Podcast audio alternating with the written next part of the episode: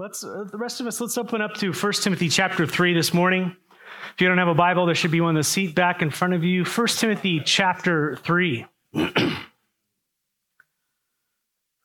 have to say it's good to see you again back this week, uh, this morning after last week's message. So thank you for not flattening my tires. And uh, I'm just kidding. God is good. It's always good to lean into truth, isn't it? It's difficult. As I mentioned last week, uh, Paul is writing here in 1 Timothy to a young pastor named Timothy. He left him in charge of a place called Ephesus um, after Paul's first imprisonment in Rome. And as Paul, at the time of this writing, he's writing from Macedonia, so northern Greece, that area.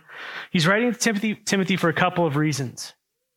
He left him there. We see in chapter 1, verses 3 and 4, Paul said to Timothy, he said, I urge you when I was going to Macedonia, as I urged you when I was going to Macedonia, remain at Ephesus so that you may charge certain persons not to teach any different doctrine, nor devote themselves to myths or endless genealogies which promote speculation rather than the stewardship from God that is by faith. And so Timothy was charged by Paul to kind of clean up leadership that's what was going on. There was people in the church teaching things that were way off.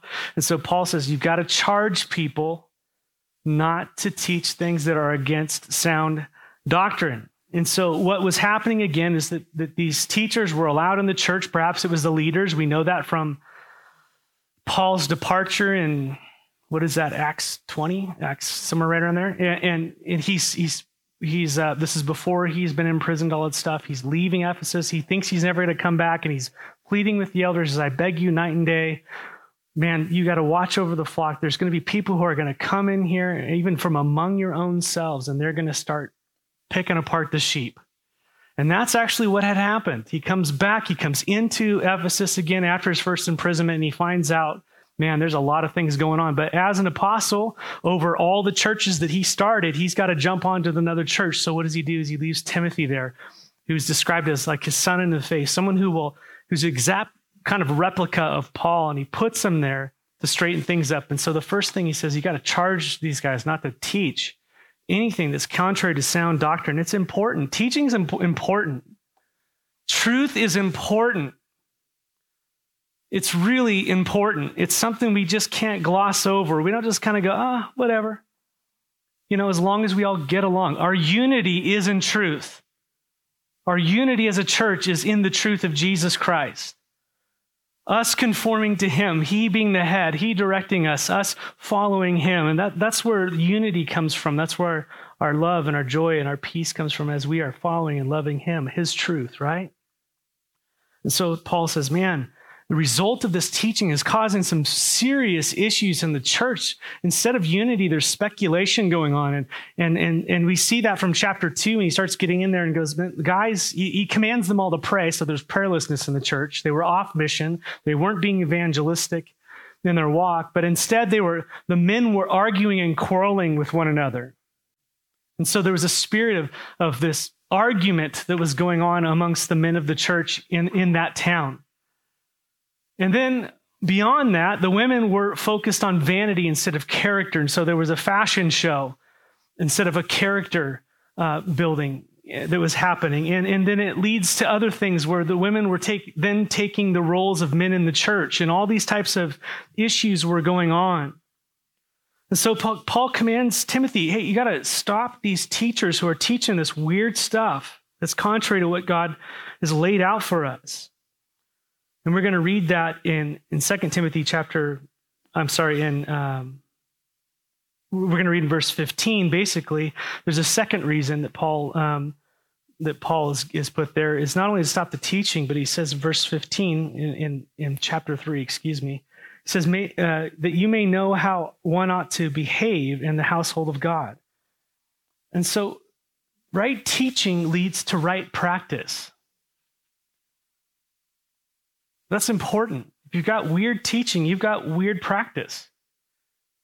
And so Paul was saying, now um, the reason why I'm telling you to correct the leaders, the reason why I'm telling you to correct the teaching and make sure it's right is because it's leading people to act contrary to what Christ has called them to be like, which is Him, Christ likeness, right?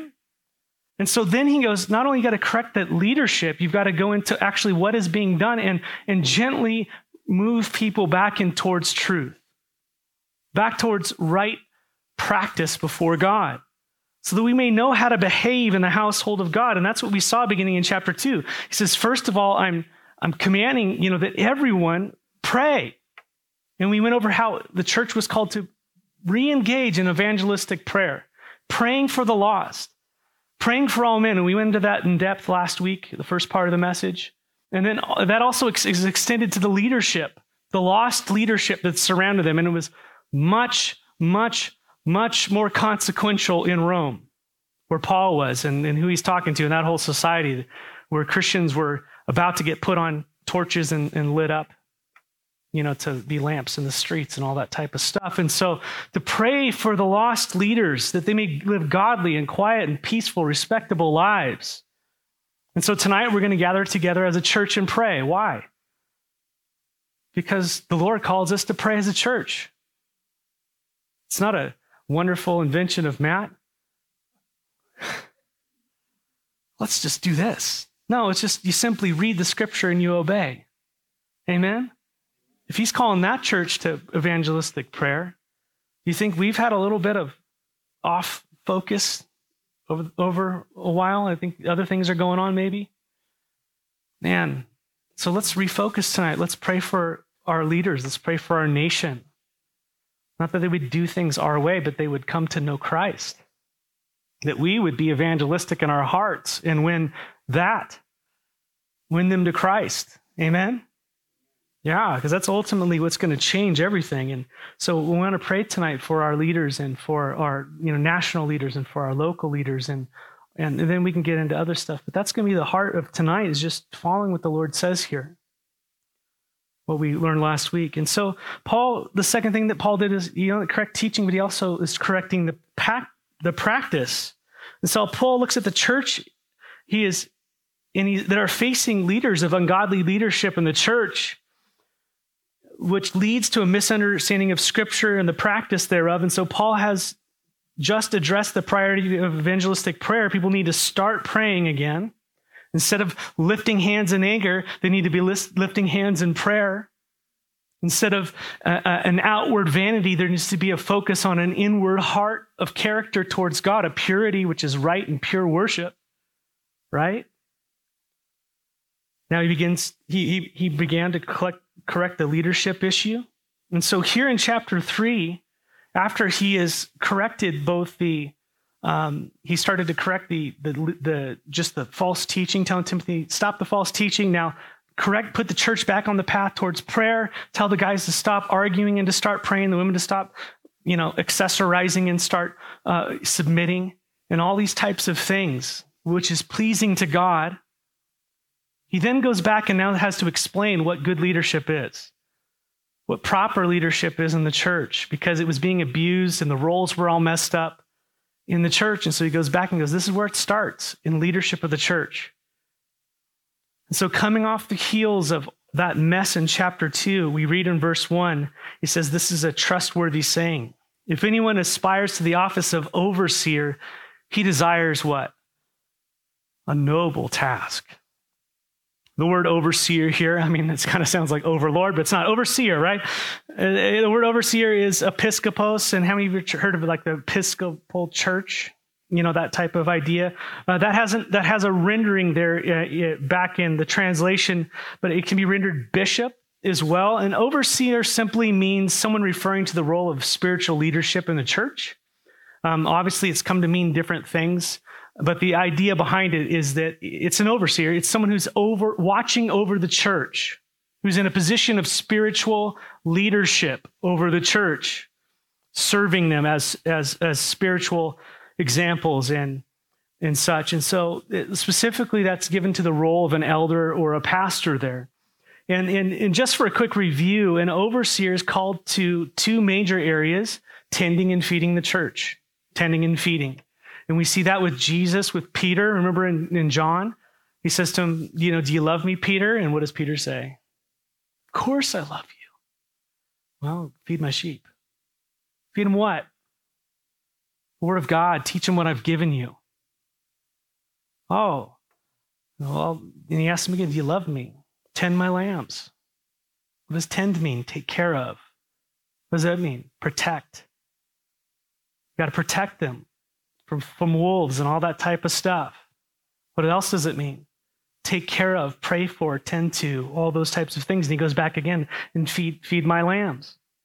And so he, that, that's the general category of this idea of tending, which is the word for pastor, pastor the sheep, shepherd the flock.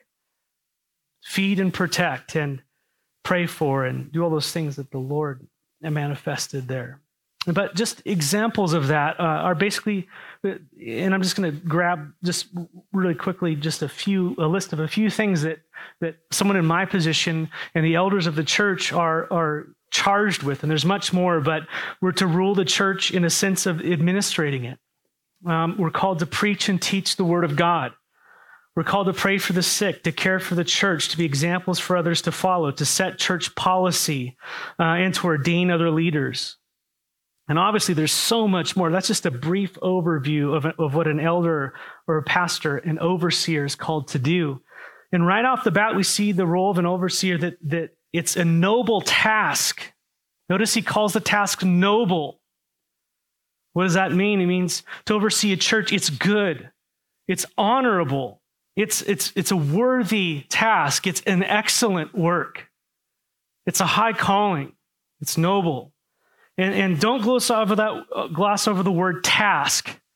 It's not only noble, it's actually a task, it's work. And I can testify to that. It's work.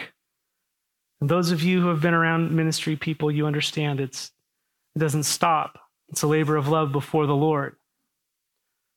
And because it's a noble work, it has to be aspired to. That's what it says. Those who aspire to the position of overseer must. It has to be aspired to. The word aspire, we're in football season right now, which is a bad and a good thing, but it's amazing to watch athletes who train and, and, and do things to their body to get to the place where they can compete at such a high level. And what happens is, is when you watch those slow motion replays of those amazing catches, you see someone just fully extended, like one handed. Of course, they got the magical gloves on.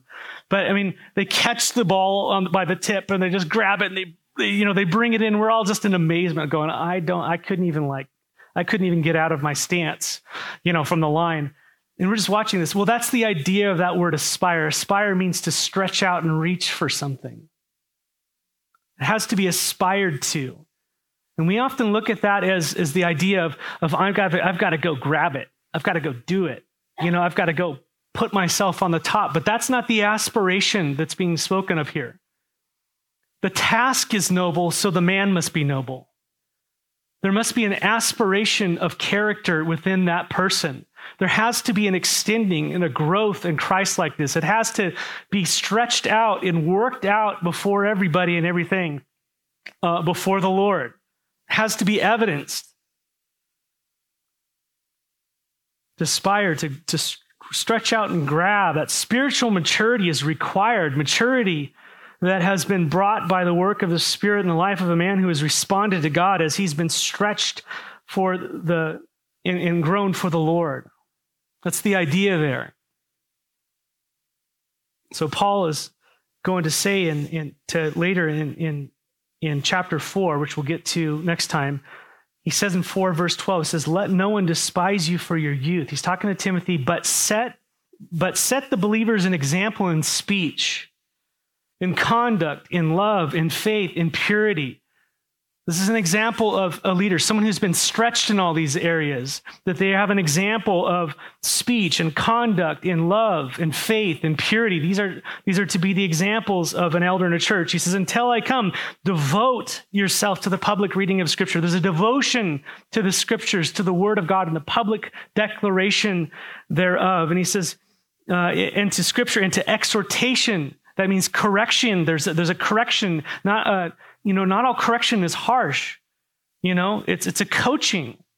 I mean, some of us parents understand there's a, there's two sided. Sometimes you're it's more stick than carrot, but you're coaching someone, you're encouraging, exhorting, right? But also in teaching, that's in dialogue.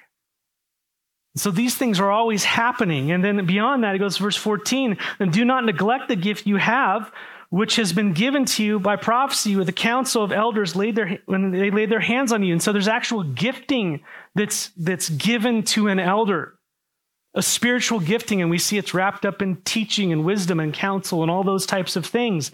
And he says in verse 15, practice those things, practice them. Immerse yourself in them. Why? So that all may see your progress. They see your spiritual growth. They see the stretch. Why? Because they're supposed to be the examples, the physical examples of what we're all supposed to stretch out and reach to. And I feel the weight of that, church. Anybody else? Listen, moms and dads, you've got the same stretch going on in your leadership of your home to aspire to Christ Christlikeness. Amen?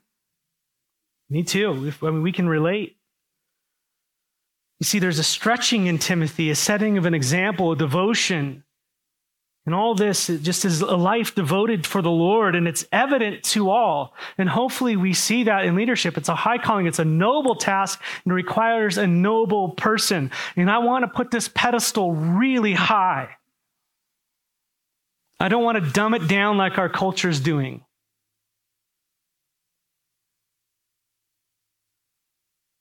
Aspiration, that work of the Spirit, of man, that's what has to happen in order for a, a man to be called to lead God's people.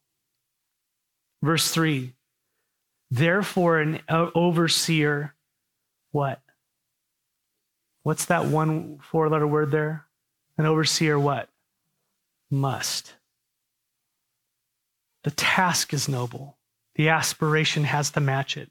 Because it's such a it's, a, it's an important role in the church, guess what? This must happen. Therefore, an overseer must be. Now, Paul moves to the non negotiables of leadership, of an overseer in a church, an elder or a pastor. An overseer must be and what Paul describes in verses 2 through 7 here is a description of a mature man of God who is qualified to oversee others within the church in the position of pastor leader. They are to be the servant leaders within the church. And again, this is important because all the characteristics, all the character being described in these verses is a result of the word of God abiding in someone and producing the fruit thereof. This is a work of God in someone. And the result is called spiritual maturity and it's called Christ likeness. Amen? And so Paul says that an overseer must be, and let's just read all of it through here verses uh, 2 through 7 above reproach, the husband of one wife, sober minded, self controlled, respectable, hospitable, able to teach, not a drunkard, not violent, but gentle, not quarrelsome, but a, not a lover of money. He must manage his own household well, with all dignity, keeping his children submissive. For if someone doesn't know how to manage his own household, how will he care for God's church? He must not be a recent convert, or he may become puffed up with conceit and fall into the condemnation of the devil. Moreover, he must be well thought of by outsiders so that he may not fall into the grace into the snare of the devil. Job description starts with character we quickly we're going to go back over these verses but if, if you have if you're relatively new to the church i went in depth on a lot of this stuff in a series i called the church back in summer of 2018 it was like a supposed to be what like an eight part series. Of course we knew it turned into 12 there's always a multiplier on these things. Um, but it was a 12 part series and, and you'll, you'll want to go specifically parts 8 and 9 so it's called the church 2018 and 8 and 9 deals with, with the leadership within the church and i kind of go more in depth than i'm going to go this morning but it's it's not right to to minimize the importance of these qualifications and how towering and imposing and important they are in the leadership. I think it's so easy for me to sit there and go, you know, we all stink, so let's just lower the bar. It's too important. I've got to aspire. God's got to, we've got to allow the work of the Holy Spirit in my life. I need to change. I need to grow to have humility. We can't make excuses for pastors and elders and lower the bar for those aspiring pastors and elders. Why? Because when we lower the bar, guess who gets the short end of the stick? The church. The church. And that's exactly what happened in Ephesus.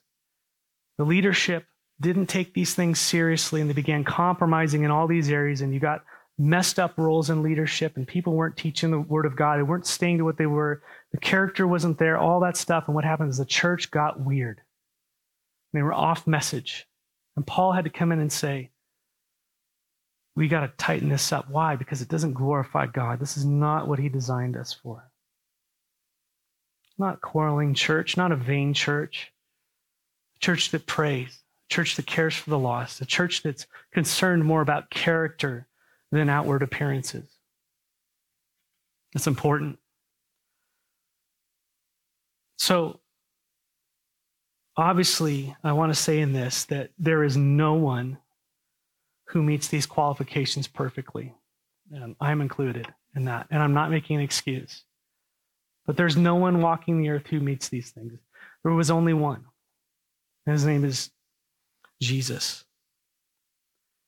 And we know that none of us was without that, sin. I want to throw that qualifier out there. And we know that the disciples are men. As we look at the disciples, they, they had flaws. They were messed up. Peter had to be corrected. So we're not looking at supermen. What we're looking at is mature men of God. In other words, these characters are evident in their life. And it's evident in, well, we're going to see here in just a second, but there's no one who meets these qualifications perfectly. And we know that maturity can often be relevant to the, the body that you're in. You know, if you're talking to Titus, he he just came and he started a church and you've got one guy and you're pulling elders out of a group that's that's relatively new to the faith. Not new but they had to have some time to grow. And so the level of maturity maybe in a in a in a in a church in Crete at that time might have been different than what was expected in Ephesus. But nevertheless out of what God had given them there had to be a maturity in there. And so after all that, we know that no one's without sin and all that stuff, but the characteristics and the gifting described in here are not optional. It's a must. Okay, there's a real danger in altering these things and messing with what God's laid out here, lowering the bar and all that, because when we compromise again God's role for leadership, the church suffers. And we see the church suffering. It happens as a result of poor leaders as it did in Ephesus. And so an overseer must be, first of all, what? Above reproach. This is really the overarching idea over all these qualifications, these character qualifications. They must be above reproach. And the idea of this is that nothing sticks. Nothing sticks. Means Accusations will be hurled, but because of the person's character, there isn't a foothold for that to stick. That's the idea. He's, he, he's a Christ like, mature man. And this implies that false churches, charges are going to be thrown against him just as they were at Christ. That the, the accuser of the brethren is going to be attacking all the time. But there's a level of quality and maturity in this person where people look at that and they go, no. no. That's not going to happen. Why? Because they are a mature, Christ like man. And again, this does not mean sinless perfection, but it does mean that godly character is what is evidenced in their life to a, a great degree. And so an overseer must be above reproach. And then what is the next? The husband of one wife, or better translated, a one woman kind of man is the idea in the Greek. A woman, one woman kind of man. By the way, this implies that an elder isn't a man is a man. If you come out of chapter two, you just saw that he just dealt with what was going on in chapter two, where women were exercising authority over the men. It's implied because there are no ch- chapter breaks in here, and you go into chapter three. This is so important. Our, you know, our society is teaching us that the way up is up. That's what they're constantly doing. And Jesus taught that the greatest in the kingdom is the servant of all. And men in the role of leadership are called to be servants. You're called to use your strength uh, and authority and power that God has given you to lay down your life that others might live. That's biblical leadership. And I think such a reason why it's hard for women to, to read the, the verses before that is they start to start talking about the patriarchy and all this type of stuff.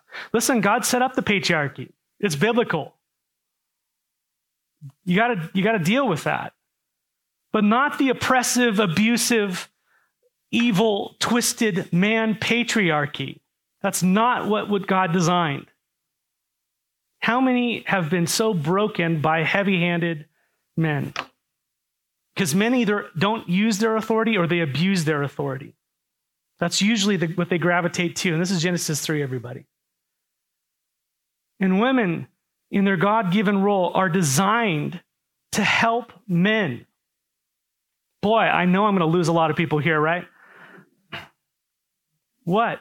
To serve with him to accomplish God's will. So you have as husband as head of the church, uh, head of the head of the bride. It says there in Ephesians 5. And he says, and just so the guys don't get out of control, he goes, yeah, just like Christ, what did he do? He laid down his life so that they might live. Ladies, how many of you want to submit to a guy who's going to lay down his life that you might live? Yeah, I want that guy. Amen. That's God's design. That a man would be head, but he would use all the strength and power and authority that God's given him to lay down his life for his wife, for his kids, that they might live. And boy, how many guys, how many guys struggle with that? Yes, that's our failure and that's our sin. Ladies, how many of you struggle with submitting? Yeah, it's hard. But nevertheless, we're called to do these things. And so within the church, it's not about being equally, um, being everything, you know, everybody having equal roles within the church. There are God given roles, and our society is blind to these things. Just as men are men and women are women, there are different roles that we've been given. Guess what? I'm not having babies. I'm never going to be a mother. That's right. No matter what science does, it's never happening. And we're insane if we think differently. And ladies, you're not going to kick a 500 pound guy across the room. You're going to break your leg doing it. I'm just saying there's realities that we have as men and women, different roles. And guess this, this is the whole thing. I'm laying this down. How many of you are just cringing right now? We're looking this way. We're looking at each other as competitors. And this is what God says I created them, male and female, in my image. You're made in the image of God. Precious women, you're made in the image of God. Precious men, you're made in the image of God. We are created to be complementary. And the ultimate picture of that is two equals. One, uh, two equals with different roles the Father and the Son. Jesus is King of Kings, Lord of Lords. He is God in the flesh. And yet, what does he do? He submits to the will of the Father. Isn't that amazing? He willingly submits that God that his Father's will would happen. What does the Holy Spirit do silently behind the scene? Testifies of the Son. The Spirit testifies of the Son. The Son testifies of the Father. The Father glorifies the Son. The Father sends the Spirit that the Son might be testified. It's this relationship of laying down and glorifying one another. And that's what we're aiming at here. And so when we say that men are called to be leadership, Paul goes back to the original focus of the church and says, listen, this is my design. Adam was created first, Eve was created second. It's out of order for it not to be like that. This is not that women aren't, are, are less teachers. They're, uh, they're fantastic. That we, listen, we're all kind of on an even playing field with giftings. Are we not? My wife is okay. I won't, she's she's away in San Diego right now. She might be listening, so hopefully she's not. She's smarter than I am. I shared that last week. She's got brains. I'm a different kind of smart. Like I, I learned, like, oh, I better not do that again. You know, I mean, tell you, I can't do what I do without my wife. I'm sorry, I'm totally dependent on her. She's dependent on me. And it's great. We need to lean into one another with, with all our failures, but gosh, I got off on a rant. I probably got myself in a hole here. But I just want to follow up with, man, how precious we are being created in the image of God. Lean into the role that God has given you. Don't believe what the world is telling you you are. Listen to your Father and what He says you are and lean into it with all your might, and He will bless you and lift you up. And the way up is down in the kingdom to be the servant of all. We've got to learn humility in our roles. Amen? Because the world's version of a patriarchy and the world's version of women's lib, it's all insane. It's all contrary to what God designed relationship of love with the roles God's given you. And so he's to be the husband of one wife. He must be. And that doesn't, and, and he's a one woman kind of man. And again, this is speaking about character, not status. This isn't about whether he's single because we know Jesus was single. We know Paul was single, and they were, you know, let's just say leadership. but it implies here that elder is a man. We know that. We dealt with that last week. But he's to be the husband of one wife. That means he's, he's faithful to his wife. That's his character. He's faithful to his wife. It's not talking necessarily about polygamy. It's not talking about a divorced guy who became uh, who, who who's is in is in, in leadership. It, the scriptures speak about that kind of stuff. There, Paul permits, uh, or, um, there's a permission for divorce. There's a permission for remarriage under certain circumstances. Like for example, if uh, if you got a couple who was basically uh, they didn't know the Lord when they got married, and one of them came to the Lord after that, and the other one said, "I'm taken off because you're a Jesus freak." Paul says you're free to marry in the Lord. Well, if that was a guy, he'd be free to remarry only in the Lord, and I think that person would be eligible for eldership, leadership, and all that stuff. But the idea is behind all that is are they are they above reproach and all that stuff? Make sense? That's the overarching thought there. But he needs to be a, a one woman man, faithful to his husband, uh, faithful to his wife, right?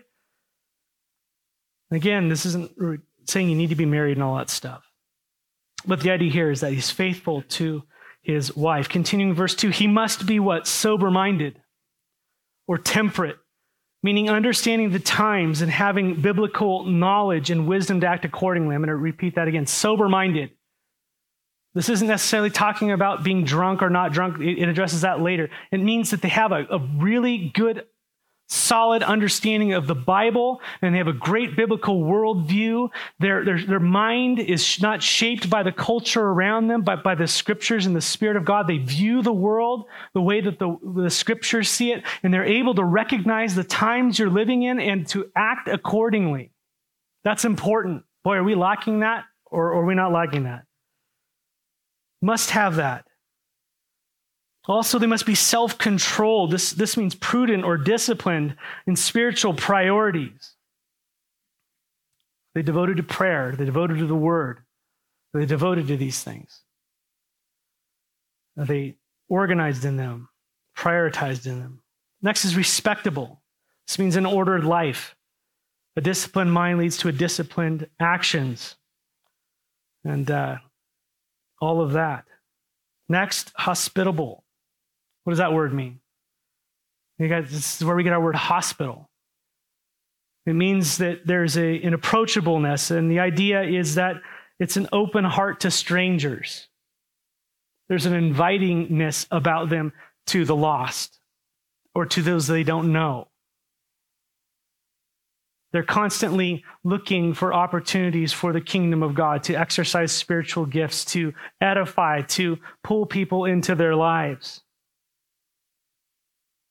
hospitality. So, mature be- uh, believer has to be approachable, has to have an approachable life, a heart that's open to the lost and the needy, and a life available for God to use in any circumstances. And so, there's a heart and action that reaches out and invites. And next, at the end of verse 2, able to teach. Now, here's where Paul pivots off of character and he starts going to the gifting. He lays down the major gift of an elder. An elder cannot be an elder if they cannot teach. What does that mean? It's not only modeling the word of God, but explaining sound doctrine. You've got to be able to explain it. That's what I'm doing right now. I'm, I'm explaining the scriptures. How many of you um, who, who've been around other men and women in the church, not just men aren't, aren't, aren't just teachers. You know, there are women who obviously are gifted and all that type of stuff. How, when you're around them, it's like they just, when they talk about God in, in the scriptures, it just makes sense, more sense. How many of you kind of, you, they start explaining things and it's like, oh, that's what that means. It sort of clicks together. Yeah, teachers. They must be able to teach. Now, there's different ways in teaching. So, an elder or a pastor must be a teacher. It doesn't mean they get up here and can talk for 45 minutes and have half of you fall asleep and all that kind of stuff. What it means is that they're able to communicate the word of God so in a way that people can understand. And that happens like this in a monologue, but mostly it happens in dialogues. Come on, Oscar. Wake up, bud. I'm just kidding. I always, I always go, people who have sleeping problems, I'm like, oh, you got to listen to this message. you should try number. No, I'm just kidding. They're like, oh, I, have no longer have insomnia. Thanks, Matt. But seriously, uh, you know, when we're talking about these things, it's, a, it's important to be able to teach. And that doesn't always happen in a pulpit. It happens on one-on-one circumstances. In, in, in talking in conversational things about the Lord. It happens through counseling in more of an official setting. It happens in classrooms or it happens through writing and all this type of stuff. They have to be able to communicate the word of God. And Titus, when we get to it, it's going to say, Titus, you've got to entrust uh, godly men who know the word and, and who, can, who can give it to others, who can train others in it. And that's the idea. They know it, it's in their life, and they teach by example and by word. So that, that's, it's a necessity. It's a must. Verse three, not a drunkard. We had some things they must do in, in a gifting, and now it's things they can't be. So he says, switches gears, says, identifies a couple things they can't be. An overseer can't be a drunkard. How many of you have a different rendering to that? Not given to wine. And that's the idea. Of the Greek is not, it's not, uh, it's not talking about you can't have wine because in wine that day they would, they would all drink wine every single day. What it's talking about is you can't be addicted to wine. You can't be, and the idea there is well, let me, let me read uh, Ephesians 5.18. Here's, here's, a, here's a great verse. Ephesians 5.18 says, And do not get drunk with wine, for that is debauchery, but be filled with the Spirit. And it goes on to that, speaking to one another in psalms, hymns, and spiritual songs. And the idea is a boat, a giant boat with a big sail. And the idea is that wind blows in that sail and directs the ship. Is alcohol, is fill in the blank pushing the ship of your life, or is the Holy Spirit? Because if these other things are pushing your, the life of your ship, that's what it means be filled with. This is be filled with the Holy Spirit. It means let the Spirit fill your life and push you along as you go. And by the way, the sister verse of this in Colossians, Paul's writing these at the same times. He says, Let the word of God dwell in you richly. The Spirit and the Word working in the life of someone, pushing their life along. Amen? Don't be filled with wine or fill in the blank because it leads to debauchery. It leads to destruction. Your ship get, ends up on the rocks. That can't be in leadership. They need to be a person who's filled with the Spirit. Continue on, they must not be, uh, they must not be violent, but gentle. I love how many of you have the, um, the translation pugnacious. Pugnacious, anyone? Old. it means given to blows. You know, no UFC fighters in the pulpit, so to speak. Uh, violence is not Christ likeness, but gentleness is. It's a fruit of the Spirit. So, a gentle person, a person who's considerate and gracious, who pardons human failure, someone who's like that. Uh, not a lover of money. Matthew 6 24, Jesus said to his disciples, No one can what? Serve two masters. For either he will hate one and love the other, or he will be devoted to one and despise the other. You cannot serve God and money. You can't do it. A leader can't be love money, go after money. That can't be their life, is to pursue material wealth. How many churches have been divided over some leader's love for money? We will read in chapter 6, verses 8 through 10, Paul's words to Timothy. He says, But if we have food and clothing, so when we get to chapter 6, he's going to say to this to Timothy, but we will have but if we have food and clothing, with these we will be content. But those who desire to be rich fall into temptation, into a snare, into many senseless and harmful desires that plunge people into ruin and destruction. And then the verse we all know for the love of money is a root of all kinds of evil. And he goes on and says, It is through this craving that some of you have wandered away from the faith and pierced themselves with many pangs. You know what that word craving is? It's the stretching out, same word. You can't ha- be in leadership and be stretching out for, for material wealth, for material gain. That can't be your God. You can't serve both because you're going to love one and hate the other. And you not, in, in church, you are not a means of making my life comfortable. You don't exist for that. Or leadership. You do. You bless me out of your love. Don't get me, don't get me wrong. I'm well taken care of. God is good and all that. But you're not to be fleeced. You're not to be manipulated into giving your money. You're not to be told, you know, you're, you're, you know, oh, if you just, you know, give a little bit more and, you know, why aren't you blah, blah, blah, blah, blah, blah. Listen, that's a motive of love and obedience towards Jesus Christ. Yeah, when we get to those verses, we'll teach on that. But you, you know when you're being taken over, but some of you don't. Talks about these kind of guys who go after money. They go after widows. It's these people who are calling you on the phone, you know, and asking for your social security number and all your digits and all this type of stuff. I, I was on the phone one time with this guy from India, and uh, I'm calling you out, India. Um, it was, and he, he was just lying through his teeth. So if you, okay, you want to know something you can do to people who are trying to take it at you? Preach the gospel to them. Practice. It's awesome. I mean, what can be more annoying? Uh, so I started sharing with them. I said, listen, like, you're lying to me, and there's a just God, and you're going to go to hell for this if you don't repent. But see, God loves you, and He sent His Son Jesus to die for your sins against Him. Repent and believe. You know, and just started preaching. The guy apologized, and he started back up. It was like, thank you, Lord. But I'm just saying, that love, that greed, that manipulation, listen, it's in us, is it not? That can't be the aspiration of a leader's life. How do you know that? Boy, I start looking at what they're doing, where they're going, what they spend their money on, their time on, what kind of car they're driving. You can judge all those things, but get some discernment about your leaders. Amen? Am I asking you for a Learjet? You haven't given it to me yet, and I'm pretty disappointed. You guys know that. Um, seeking money in the place of God. Church, as I'm going through these, I know you're thinking about pastors and leaders and the high bar for leadership. But if that's the model for them, what do you think the implication is on the church? We're to aspire to the same things. It's the same things.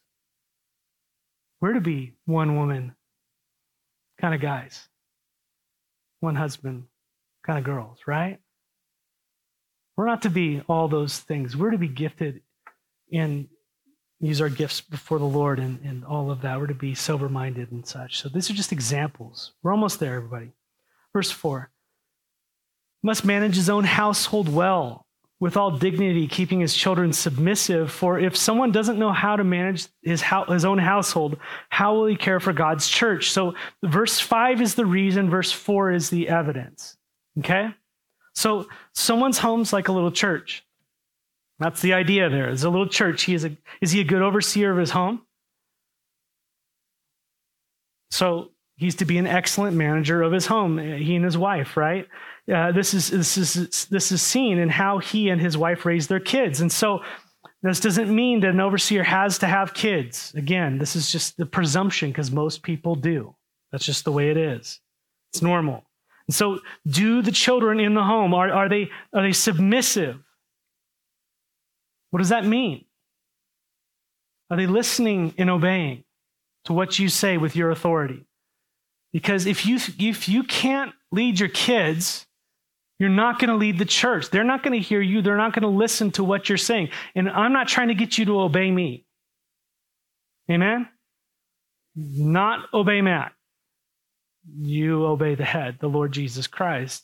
This is what he says. Now follow him. Follow him. Follow him. Amen? But he's given me authority in the church as far as his scriptures are concerned and the elders to teach and to command that we follow these things. So Paul says, if you don't pastor your own family, how, how can you oversee the church? Great question, great point. So this speaks to marriage and home life and being qualifications for all the offices overseer. Verse 6 He must not be a recent convert, or he may become puffed up with conceit and fall into condemnation of the devil. So an overseer can't be someone who just came to the Lord. No matter how dynamic a personality they are, no matter what kind of business influence they have, none of that stuff. New believers are not in leadership. Well, that's kind of harsh and judgmental. No. You don't put someone who's immature, let's just say, behind the wheel of an 18 wheeler down a highway, right? Someone who's four years old. Is there anything wrong with being four years old? Anything wrong with being four years old? Nope. It's awesome before. It's not awesome when you're putting adult responsibilities on a four year old. Makes sense? Everybody loses. It's also irresponsible to put adult res- responsibilities on someone who acts like a four year old.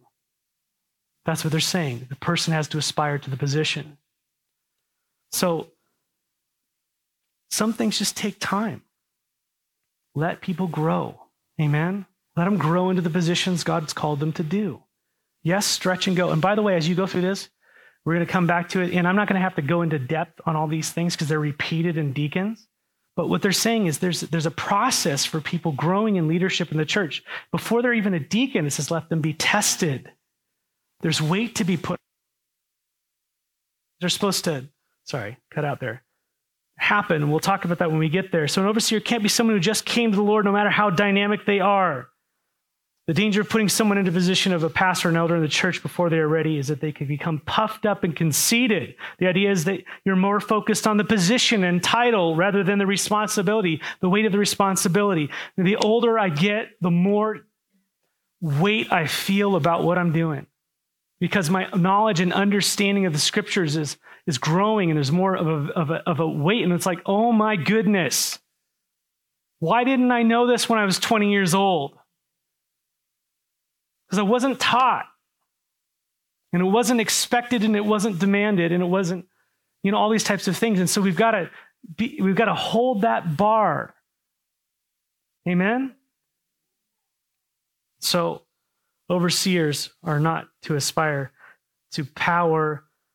Um, the, wait, sorry, the idea there is is the danger of that is that people are going to be gravitate towards a title rather than the weight of the responsibility. Does that make sense? How many of you love being called whatever you're called at your job? Everybody does it, you know. Hey, pastor, Matt. Well, that weighs off real quick.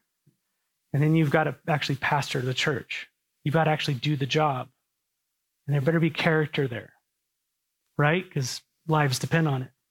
So overseers are not to aspire to power, but to service to the Lord. So pride comes before destruction and a haughty spirit before a fall. And the devil was filled with pride and desired to ascend in the place of God, and he was cast down. So don't we don't put new converts in positions of overseer. That's why if you're new here, we got to know who you are.